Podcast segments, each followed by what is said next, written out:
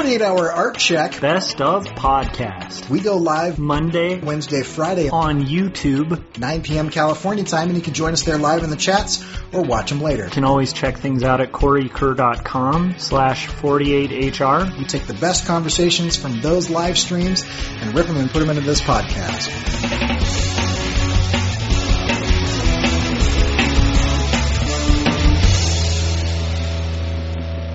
Today's topic is scheduling and task managing. If I can get on top of certain tasks and if I could, if I can get it so it becomes a habit, then it just kind of, once it becomes a habit, just like the show or whatever, when you, once you start doing something, you just expect it and everything.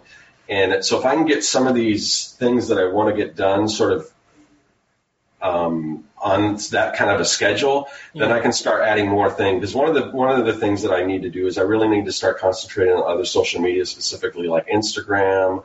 I want to put out more video. I want to put out different video content, and really the only way to do that is to really plan it out. Like for instance, maybe I schedule one whole day just to do like YouTube content and get ahead of that, so I'm not falling behind and everything. But it looks like I'm going to have that time um, but I just got to make the best of it. So that's kind of where I am right now. Yeah.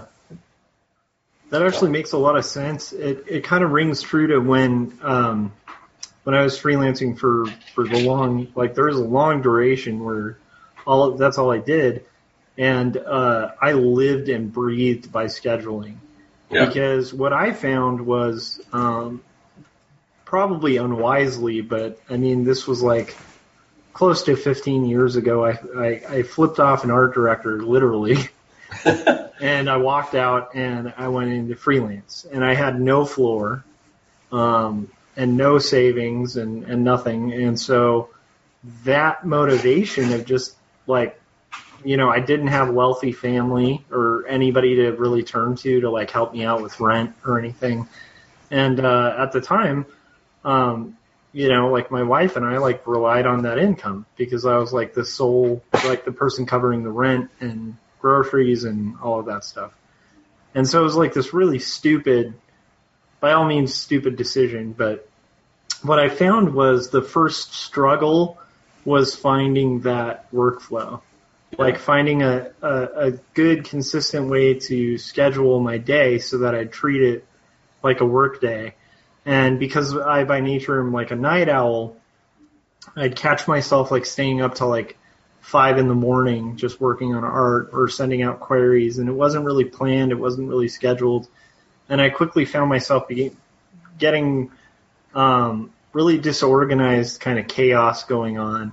And so productivity was getting cut because I was like, you know, it's like I was eating my own tail basically. Like I was trying to kind of um, do everything all at once, and that basically just leads to a lot of um, anxiety and a lot of like uh, poorly planned execution, and and it's not it's not sustainable.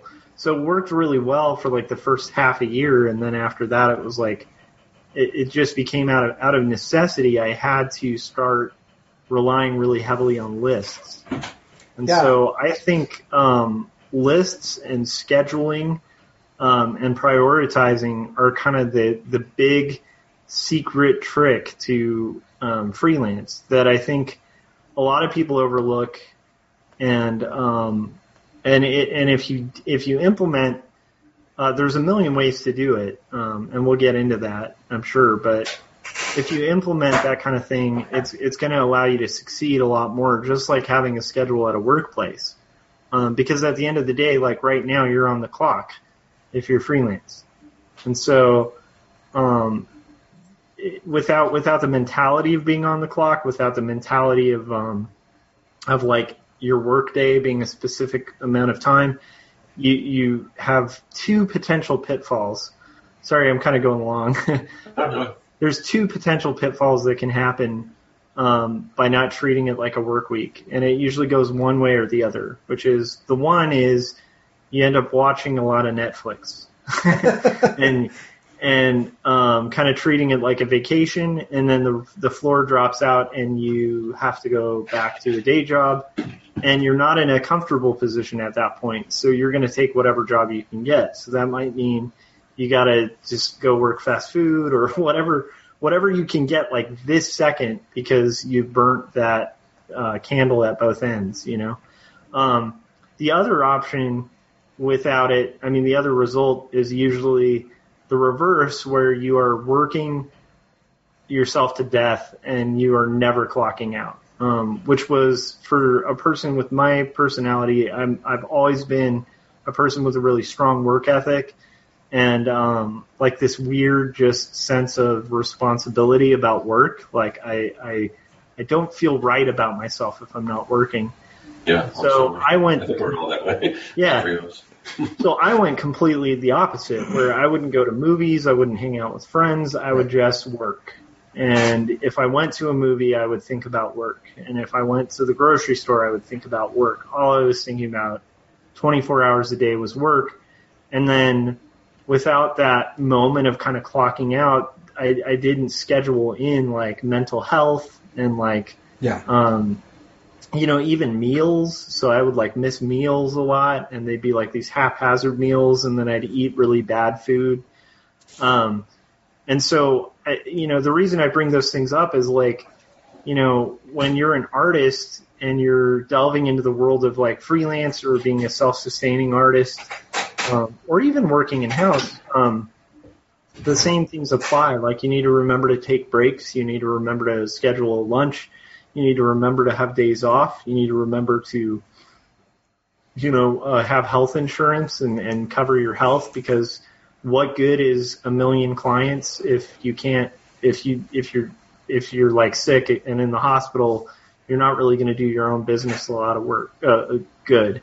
And if you're paying off massive medical bills because, you know, some unfortunate thing happens, you're not going to be doing your business any good which is why you know it's good to have health insurance. Like so, you got to get health insurance, you got to get dentist stuff, and and all of that um, is is equally important whether you're in house or out of house. Um, like a nice work life balance. And the only way to achieve work life balance, especially with freelance, um, because you are in a position where you're your own boss in a way that you wouldn't even be if you were the boss of a company where you're employing like five people. Because at least in that sense, you'd feel accountable to your employees. Yeah. You know, um, it's hard to really just view it as you're your own employee, you're accountable to yourself, and so like it's so important to start coming up with scheduling. And um, I always I always get excited when I hear, um, you know, people talk about it because I, I do think that's one of the tricks to why I succeeded in freelance for so long. Um, uh, that was one of my big tricks up my sleeve was I scheduled like crazy.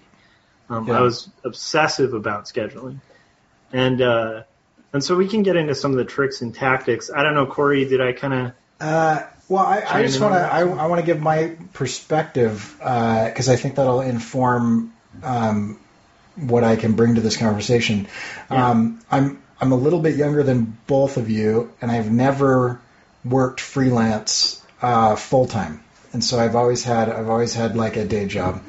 Um, and what I've found is that I don't naturally schedule things. Um, and so I, but I, but I do want to be productive all the time, and I, and I will often make the mistake of jumping into the easiest thing that feels productive, which actually turns out to be busy rather than productive.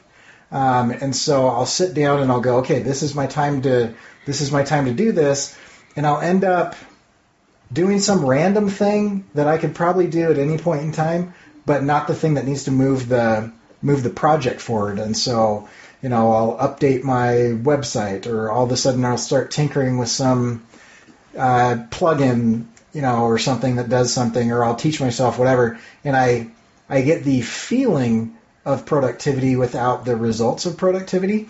And so what I've what I've found is when I have a project, I need to break it down into manageable tasks that are repeatable because I don't I'm not good at writing things down, breaking things down. Um, I am good at saying I need to get a page a week done, or I need to get a panel a day done, or I need to get uh, three seconds of this animation every 24 hours finished, or something like that. And so if it's like if it's that type of progress, um, and I and I have some deadlines that I set for myself, then then I can be I can be really productive. But without without that, I end up being very busy and producing maybe a lot of work, but not necessarily the the work that is important to me or the work that I want to finish. And so that's kind of so I'm, I'm coming in this from a professional standpoint at work when I'm an art director or a marketing director or marketing and sales VP or whatever different roles that I've played. Um, I'm very, very good at managing teams of people and making sure that everybody is on task and moving towards a goal. But when it just comes to myself, I will often just kind of sit down and be busy unless I unless I kind of plan that out. And so that's I just wanted I just wanted to set that stage because it's interesting um, yeah. to hear you guys talk about it because I can imagine what that's like. Um, but I mean, the longest period of time that I've ever not had a job um, was was five and a half weeks after I graduated college, and so I've always, I've, I've never had to, I've never had to do it. I, I choose to do it because it makes me feel better, but I've never like had to rely on that income. Um, yeah, and it, you know, there's there's an interesting thing that happens with the having to, um, like the the thing that was weird, um, like with the the whole situation I was in with with freelance was it's not like I couldn't have at the time applied for full time work. Mm-hmm. I was in a very similar um, position to kind of Scott, where like I just kind of didn't want to. Like I was kind of done working for other people. Yeah. And so for me, it was more of like I just kind of convinced myself that that was the only option because I wasn't going to work for other people. Right. Um, I would work for other clients, but I wanted to run my own thing. And um, and so when when that becomes a non-negotiable, that becomes a really big beginning and it, and it gives you a big motivation to succeed and that will force you to start implementing things like what you were talking about corey that you implement in the workplace because at the end of the day like it, it literally is not sustainable to just go at it with just chasing whatever your whims are. Right. And um and so uh so some of the some of the things that i would do that um, and and it's interesting because it kind of evolved but by the end of it when i was when i was much more kind of used to it um, i had a scheduled time of day for sending out leads um, because i would recommend kind of like viewing it as though you're your own workplace. So it's like if you're your own workplace then you need to be your sales department you need to be your marketing department you need to be your finance department and you basically need to be the art department. And that's a lot of hats to wear, and most businesses have different people managing those things. And it's a lot of, we've talked about this on, on our show before, but like the task switching penalties um, that you kind of uh, experience when you've kind of switched gears to a different mode of thinking. The way that I kind of got around that with freelance because you feel that pretty hard, especially when you're working on your own. Um, when you're switching gears from like different modes of thought, I found it really helpful to like schedule out my day with different branches of my business. Like, so in the morning, I would have a specific window of time where I would check my emails, respond to clients, provide quotes. So I was like, at that point, being a secretary. Um, and then after secretarial, I would send out leads um, or chase leads, and it was a designated amount of time, like 30 minutes to an hour a day, sometimes two hours a day. Um, I would send out for potential leads, um, and I scheduled that time so that even if I was like blank for leads, that time would be about researching, like what do I want to do next? Do I want to work on a book?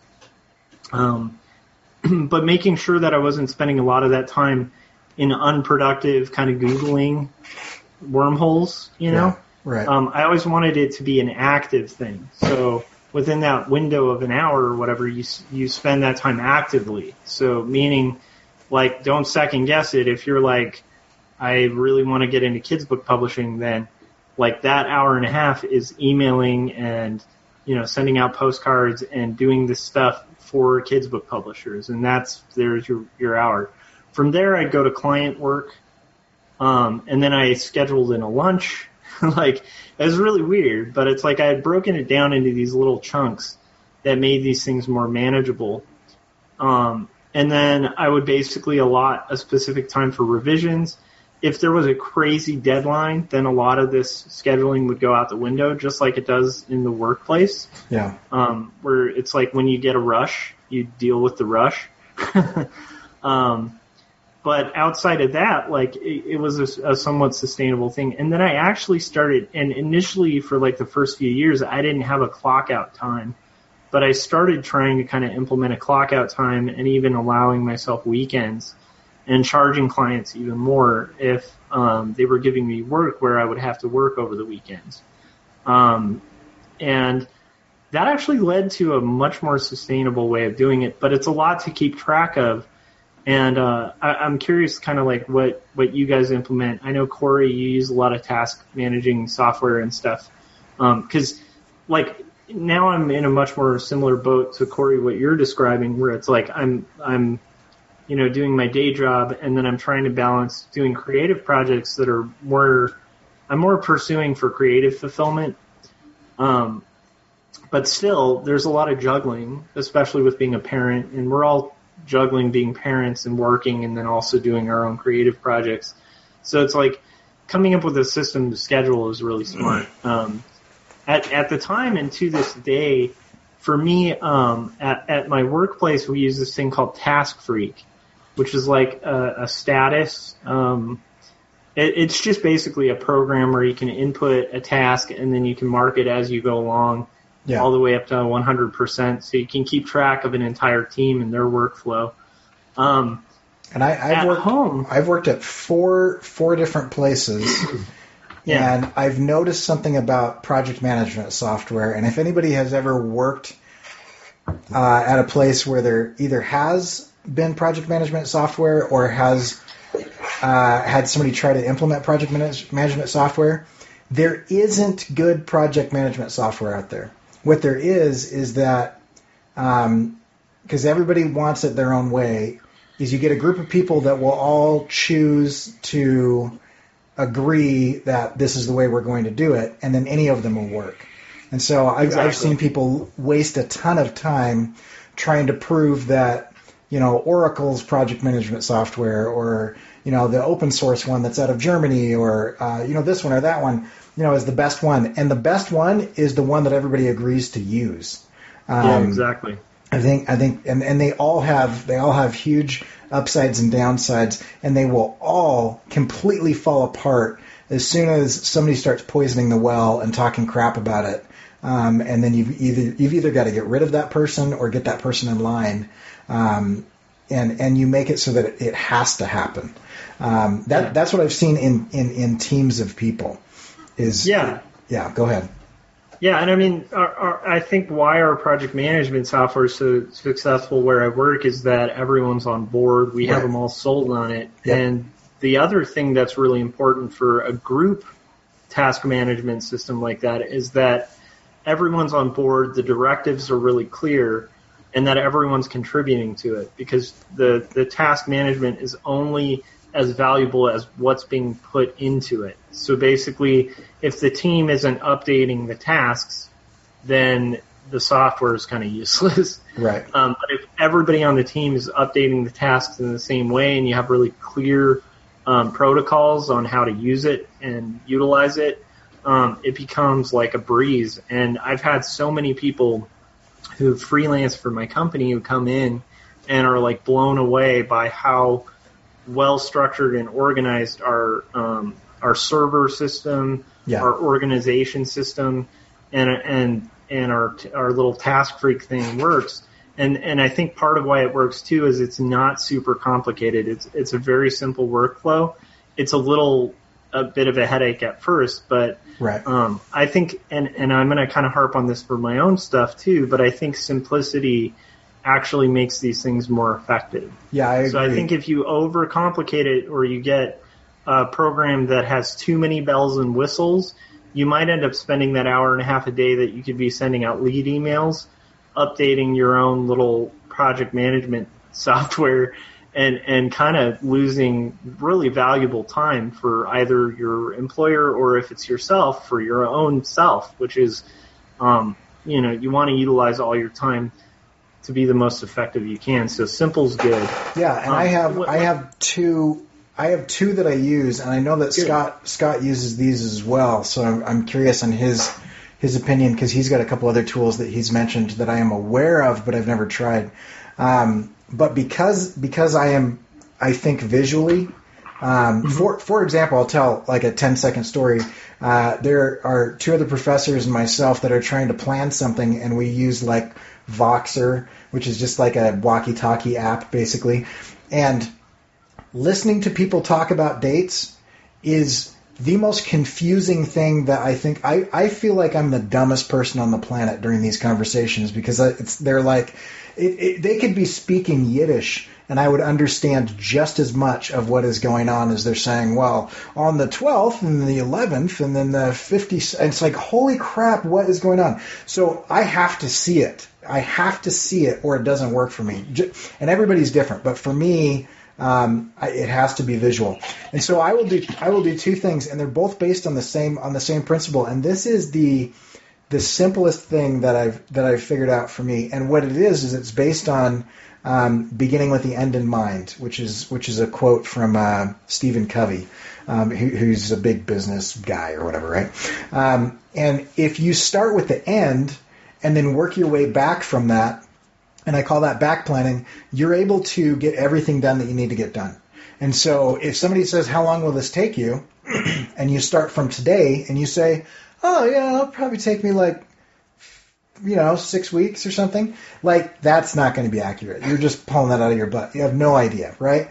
But if you say, Okay, well, let's start at the end. I want to end up with this result.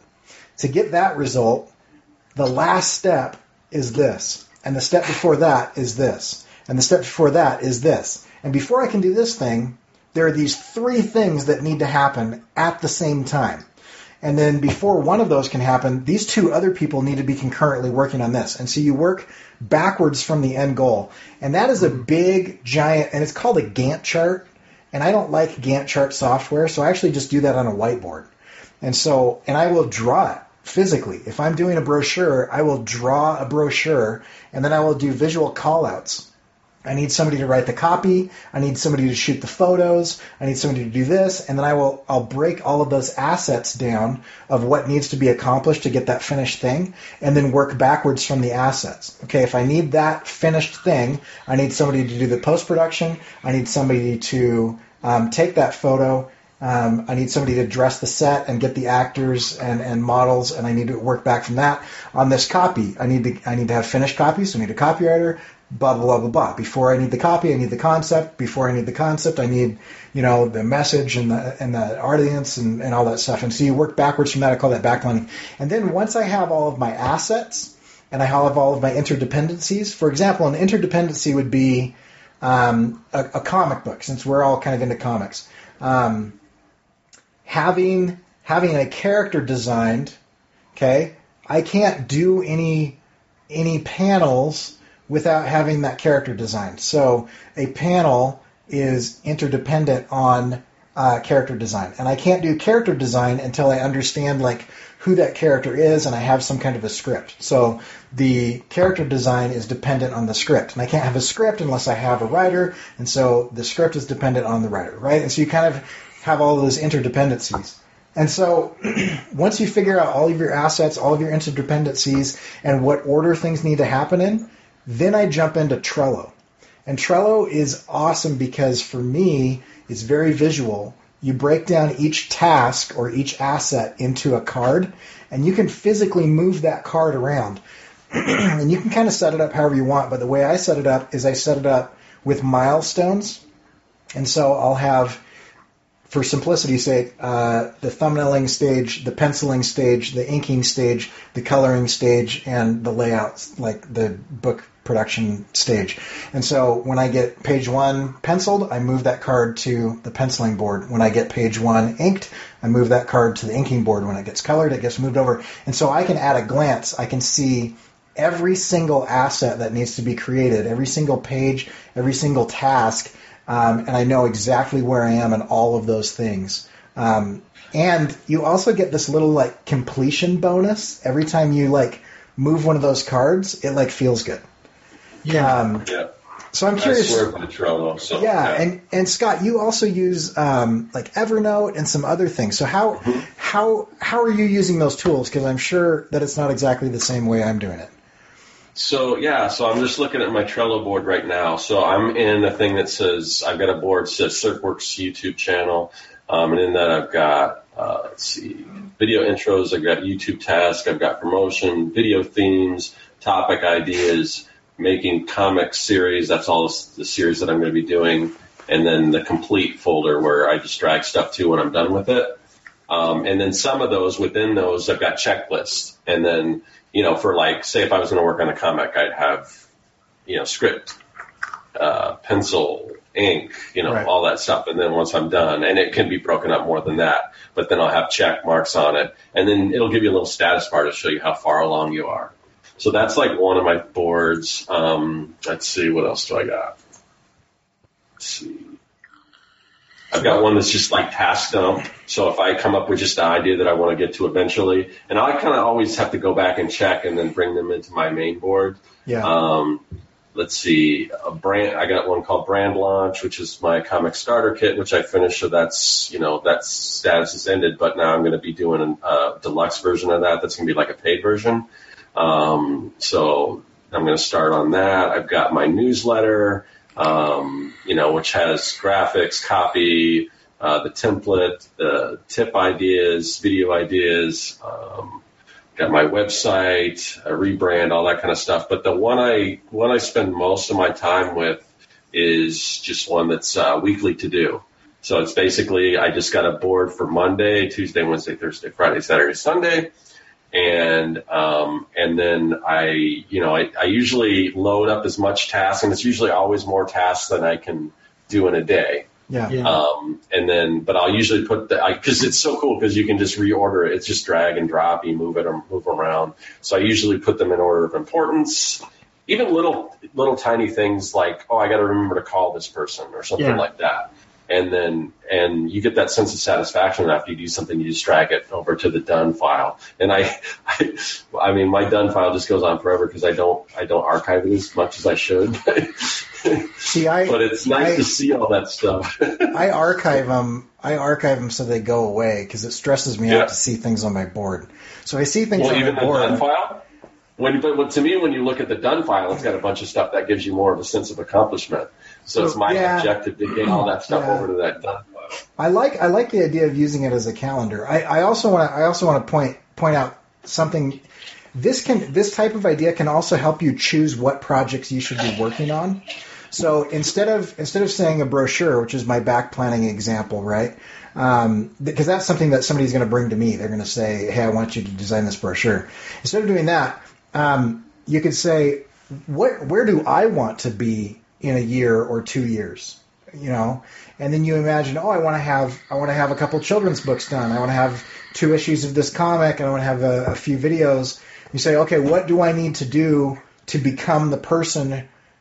you know, who has all those things finished, or uh, you know, what do I want to be? Well, I want to be I want to be employed at this company, or I want to be employed by this thing, or I want to have, um, you know, I want to be recognized as a whatever, right? And so, okay, well, what are the attributes and, and accomplishments of people who are those things?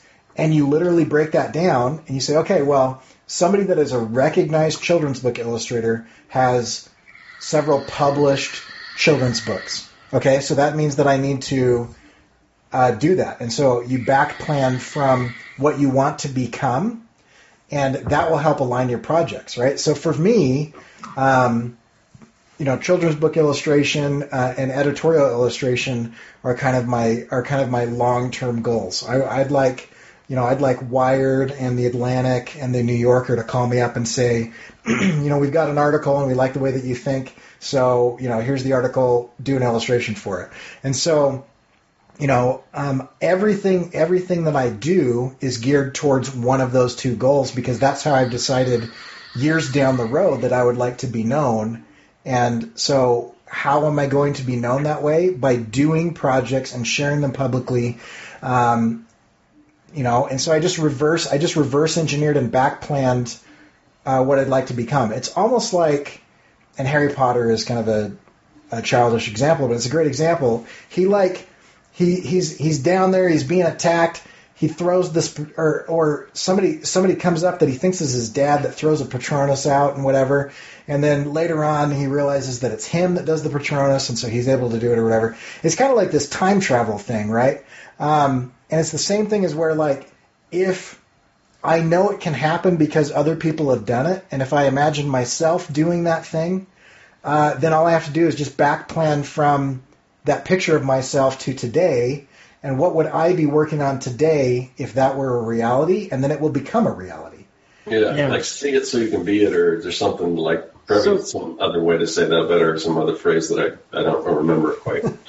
Yeah, that's true. Though I, I I think um okay, so there's a couple things I want to touch on because I think the methods uh, a little.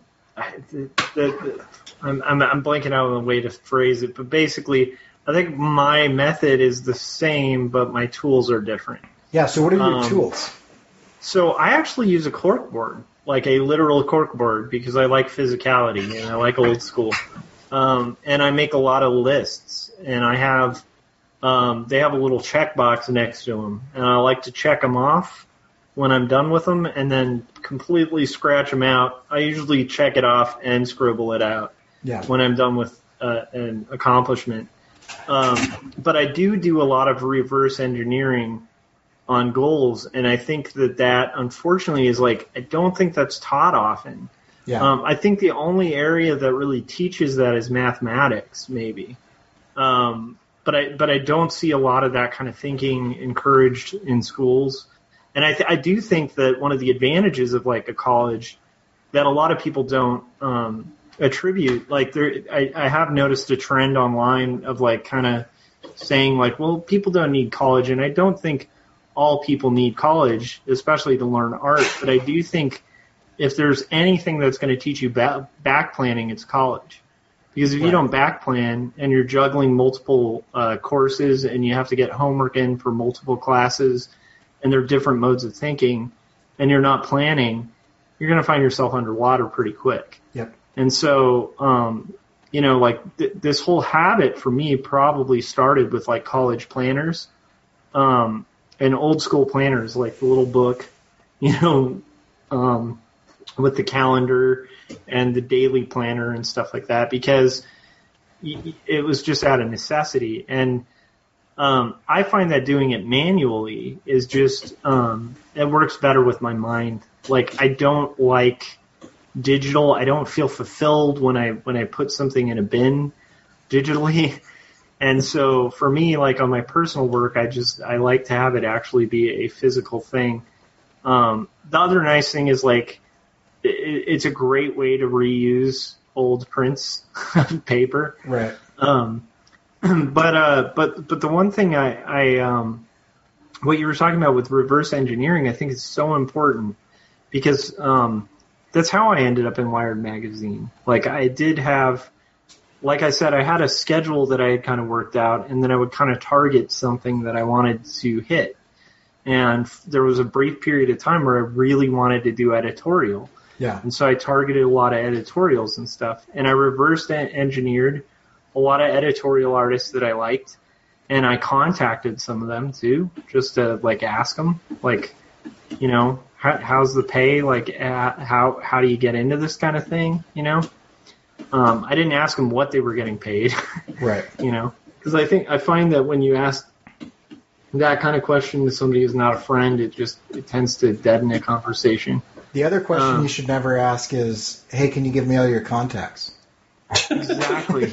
yeah, like who's the art director who hires you? Because I'd like to contact them and steal your job. Right. Um, uh, I got a lot of those too. Back when we were doing BIPT, Kevin and I used to joke about it because um, we loved our audience and stuff. But the most common email we get is like, "Hey, could you send us your client list?"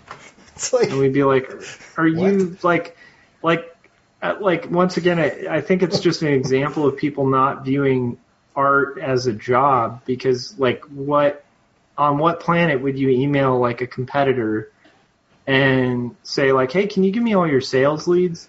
Yeah. you know, like it's just not done. And, Yeah. and just because we're artists, like it, it doesn't mean I'm going to give you my bread and butter.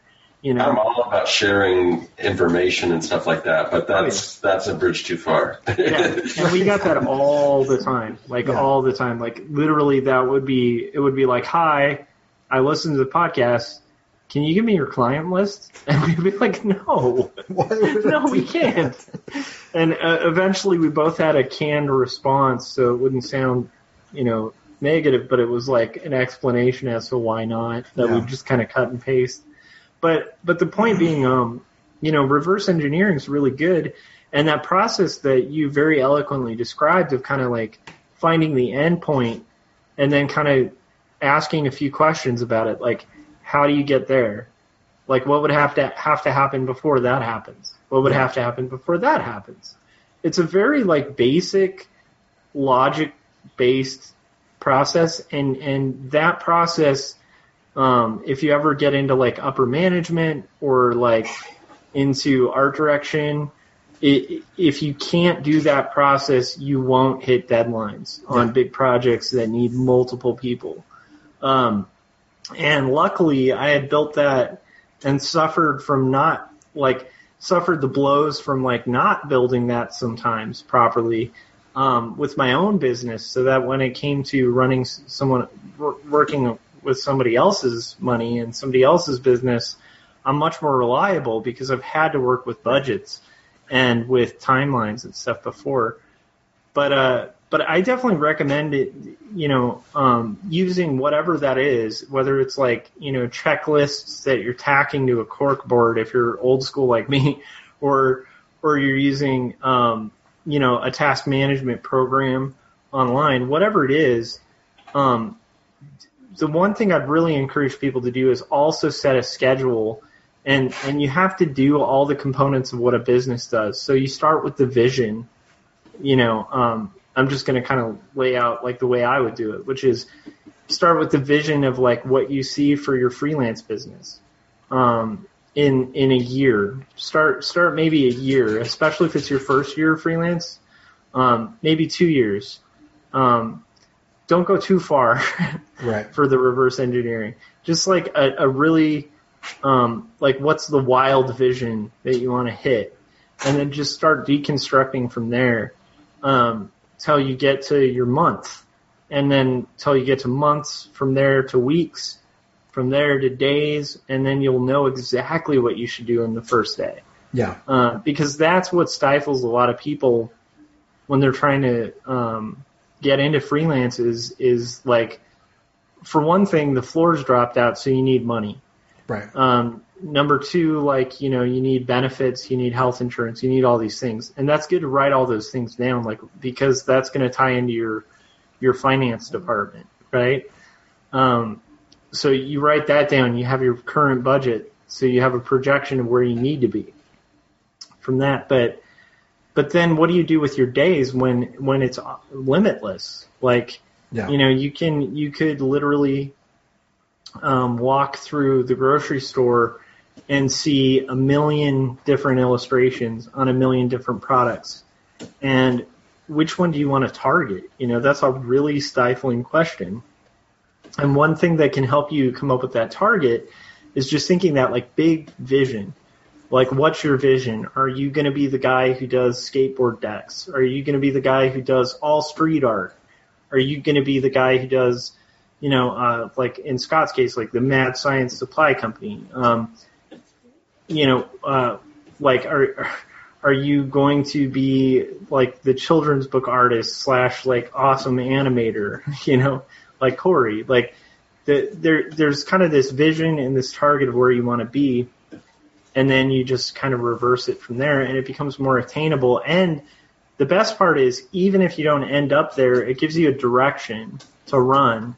And if you get sidelined and end up in a totally different market that's viable, um, it, it weirdly by having some direction, it's going to get you closer to some market, even if it's not the one you intend, than having no direction and just trying to shoot everything all at once. I've got I've got a great analogy for that. Um, Yeah. and I, and I probably mentioned this before, but this this completely changed my life. Um, it's uh, Grace Grace Hopper who was um, kind of the first programmer. Anyway, she said a ship in the harbor is safe, but that is not what ships are made for.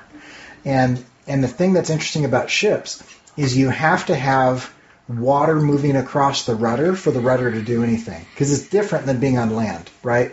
If I'm in a vehicle, the wheels are like physically touching something that has like 100% friction, and as I well not 100%, but as as I turn the wheel, the car moves, right? Um, but in a boat, if you're not actually moving in a direction, you can turn the wheel all you want, and you will have zero movement in that boat.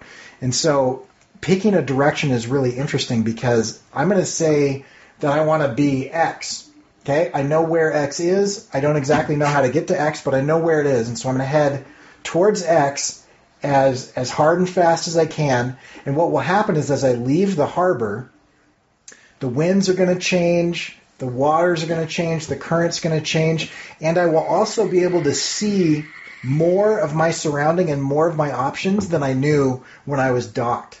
And so a lot of the time, um, you know, people are like, oh, I want to do art for a living, or I want to write for a living, or I want to do whatever. And they can think of like three things that they could do for a living.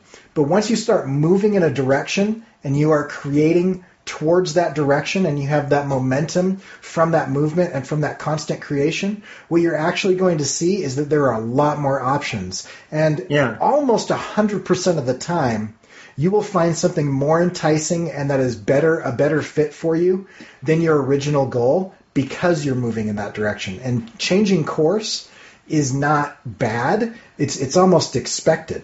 Um, but you didn't even know that thing was, was out there because the, the, the land and the buildings were blocking it or because it was too far off into the distance or it was over the horizon or whatever. And so you have to pick a direction and you can almost pick any direction. And if you strategically move in that direction, it will expand your vision of what is available. Um, and that's that's like a super interesting way of, of kind of like doing this type of thing. Yeah, and I mean, I, th- I think it might be a personality thing too, but I think if you're going to go into freelance, you have to be the type of person who'd rather die at sea than at port. Right. And, uh, and like, you know, um, to me, it's like, it, the, the thing that I'll, I'll, I'll, I'll say just to kind of reinforce what you're talking about is, um, non-action based research as a business um, and especially your own business can really like it, it's it's it's it's it's like putting on a suicide vest and just pulling the trigger or whatever. It's Right. it's it's it's not um, it's not beneficial. Um, now, to be too action oriented can be detrimental. You should do the reverse engineering, do some thinking, Right. do some hard thinking, take the time, take a day to like do the thinking of like what your day to day needs to look like for you to reach your objective. And then you're going to have to have those moments like once every three months just to remind yourself, like, are we on course? Are, are we heading towards land? Are we like heading into a storm? Whatever it is, you need to reassess every once in a while. You can't just blindly, um, you know, go out to sea because that's, that's like a, a, a death sentence right there too. Yeah. But the point being, if you navigate it um, and and you're action based, then when you see land, you know you can head to a port that maybe you didn't imagine. But by taking action and every time kind of reassessing and action, like every every analysis you make should be backed by action. And that's why like these task things are great, but they're only useful if there's action Yeah. because and the, the, reason I want to harp on this is like I knew a lot of people out of art school who wanted to get into freelance, and I, I put that in quotes, like wanted to freelance, but a lot of them would be mystified when they met me when I was doing freelance for like ten years, and they're like 10 years in, I bump into them, they're at a day job they hate. And they'd be like, How do you do it? And a lot of them didn't realize a lot of it's just action. A lot of it's just action and Yeah. like a refusal to just like to, to basically stay at port. Yeah. And so I think, personally, I think if you have a smart way of organizing and tracking um, and planning, and then you just make it based on action based items, like what can you take action about to get a client? Because that's the big trick to getting clients that everybody, you know, um, who listens to illustrators and they're looking for the dark, deep secret to getting clients. The big secret is action. Yeah. you know? Um, and and nobody likes hearing that because that means work. And, but that's how you do it. That's the trick. That's how you get that's how you get clients. How do you retain clients? It's action. You provide good work to those clients that they're fulfilled with and then they hire you again. Um, it's all like action based but it's the same thing how do you build on that well then you have to expand your client base and that takes action and then you have to chase leads and that's an action Yeah. um, you know, m- one of my goals, like one of my more secret goals that I don't like talking public a bit, publicly about because it sounds kind of cocky. I don't know if I'll ever get there, but one of my big vision goals would be to get an Eisner, Yeah. and um, that's definitely one of those things. Like, it, it wouldn't, you know, complete my life or anything, but it would be amazing.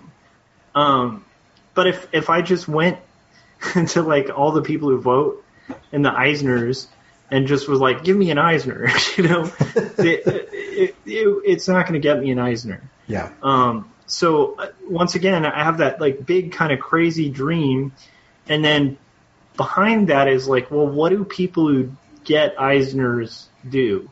They do a really incredible comic, and then, well, what about else about that comic? Well, it's distributed, like it, it's a popular comic. It's it's something a lot of people have heard of. Yeah. Um, and so then you kind of reverse engineer from there. And that's led me to a lot of the decisions I'm making on the day to day basis um, are based on that, maybe less so than they were when I started. Um, because now my end goal is like probably more akin to like, who do I admire, you know, as an artist? And then I'm like, okay, I, I admire these guys. What do they all have in common? And then kind of deconstructing from there. So, but but anyhow, my point was just like you know, don't forget the action part of it because um, it, it's very easy. Like at least for me, I found that it was very easy to lose days when you're freelancing. I, I also think it's important to point out that um, there isn't a perfect planning system, and you can you can lose days in trying to perfect the planning system. And so I, I like I like the focus on strategic action because I have spent a considerable a considerable amount of time um, trying to perfect you know the perfect project management or trying to perfect the perfect planning system or the perfect task management or the perfect ticketing system and it, it doesn't exist. The only one that the only one that ever works is the one that you're willing to stick to and take action on and and keep updated. That's that's it. And so there's going to be something that comes out that's better than Trello. There's going to be something that you know because because there always will will come out some something and you will adapt to the needs of your production and your action more than you will to the needs of your hopes and desires. Um, you know, and so because your hopes and desires don't actually require anything of you, um, but your action and your production requires stuff of you. And so, you know, your hopes and desires are just a fart in the wind if you never do anything about it. You know, it's it's it's there, but it's just kind of gone. You know. Um, You know what I like to think of hopes and desires as is like it's like the this the the little spark when you start an engine. Yeah. It, it's not meant to be anything other than a starter in a car. Yeah. And so without hopes and, and, and, and intention and dreams and stuff, you, you wouldn't even be able to get the, the engine going. Yeah. And and to keep the engine running, you're going to need that spark every once in a while. But still, it's literally just this tiny little zap of electricity that gets the whole car going. Yeah, and you need And the, so- the rest of the engine and the fuel and you know the the tires Yeah. and the road. And all that and the stuff. engine's going to do most of the work, not that little spark. That little spark's meant to ignite the engine, and Yeah. that's you know if you if you view that analogy as like we're the engine, our art is, you know, the the product of the engine. The the literal like the only purpose of those hopes and dreams is to just get you like in the gut to where you're like I have to do this. And and for most people who are aspiring to like run their own business, it's like that. Like you know, um, if you have the intention to like start freelance full time, like a lot of it's just like, okay, how do you make that happen? Because like the thought is is one thing, but the reality is another. It's cool though, and it's exciting to me, um, Scott, like what you were sharing about freelance, because I think you're in a perfect position to make it work because of the fact that you you've done so much of the the work to kind of lay the groundwork and you have a strong portfolio you have a way um a way more solid foundation than I think I've ever had when I, when I was doing freelance and and ma- managing to do that for a living so Yeah. Well, I just think- just to be clear, I mean, I'm not, I'm I'm not trying to really concentrating too much on freelance. Like, um, I mean, I I've got I've got income from freelance clients that are ongoing. yeah My, you know, what I'm beyond that now. It is kind of scary have putting a lot of my eggs in those couple baskets, but um, the other income I'm talking about having to build is stuff that I'm going to try to build with Yeah. my own stuff, like my digital products and all that kind of. Because ultimately, that's the way I'm going to go. That's the way I've always been moving. Yeah. I'm just now kind of thrown in a position where now I have to really make that happen. Um, whereas before it was kind of, you know, I had that stuff on the side. It was all extra. Now that's that extra is the thing right now. So, but but yeah. So my my goal isn't necessarily to uh, woo a ton of extra like freelance clients. Yeah. It's more to spend my free time building my brand and my other exactly stuff. but getting returns and stuff, which is which is a huge, um, kind of awesome goal. And I think I think you're close. I, I to me, I think if if you map it out, um, you you have a better shot than than quite a quite a lot of people to make it work. And I, I, I to me, the other thing that's great about that is. Um, just by making the action, you're going to be closer than you've ever been. You know, because you've been making the action, but now you have less barricades in the way. You know, um, which is super exciting. Yeah. Okay, um, I've got to call it. You guys can keep going if you want, or should we wrap up? Let's wrap up. We can wrap up. I mean, we could keep talking, but I mean, we we we would just keep talking because there's so much more to this topic. So we got to put a pin in it somewhere. Okay, um, so yeah, I, I'm super curious. Those of you that are uh, watching this or listening to this later, um, what are your what are your planning techniques and any particular um, software uh, that you use? Um, if you're using Trello, how are you using it? If there's something else out there uh, that you're just in love with, like Basecamp or whatever, um, or Slack or whatnot, let us know what that is. I'm super I'm super curious on what that is. If you want to check out Josh's stuff, then you can go to uh, quarterlystories.com. He's got that available on tapas.io, uh, which is an app that you can download, and you should do that right now. While I'm talking, get on your phone, download that app, and uh, go and subscribe to his thing. If you want to check out my stuff, you can go to coreykerr.com. Um, I'm currently working on 18 days of animation. I can't remember what day I'm on, but I am in the middle of uh, some stuff. And so subscribe to my YouTube channel, which you're on right now. Um, if you haven't already subscribed, do that. If you haven't already hit that bell, hit that bell. That's what the butterfly has been telling you to do. Um, then you get notified when I go live. And if you want to check out uh, Scott's stuff, you can always go to circworks.com. And uh, at circworks.com, you can currently get on a really awesome email list where uh, you're going to get a newsletter with a lot of the stuff that we're talking about and even more uh, tips and tricks from the master, as well as a brand new and free um, package of uh, assets that you would need to to make comics and and do that really well. We will uh, check you guys out later. And if you're listening to this podcast, I forgot to mention this. If you're listening to this podcast, um, make sure to give us a five star review on whatever podcast app you're listening to, and uh, share this podcast and and this program with uh, with one other person uh, before we go live again on Wednesday, because um, that's where we're going to grow our army. You guys are awesome. Keep making stuff, and we'll catch you in a couple days. Bye.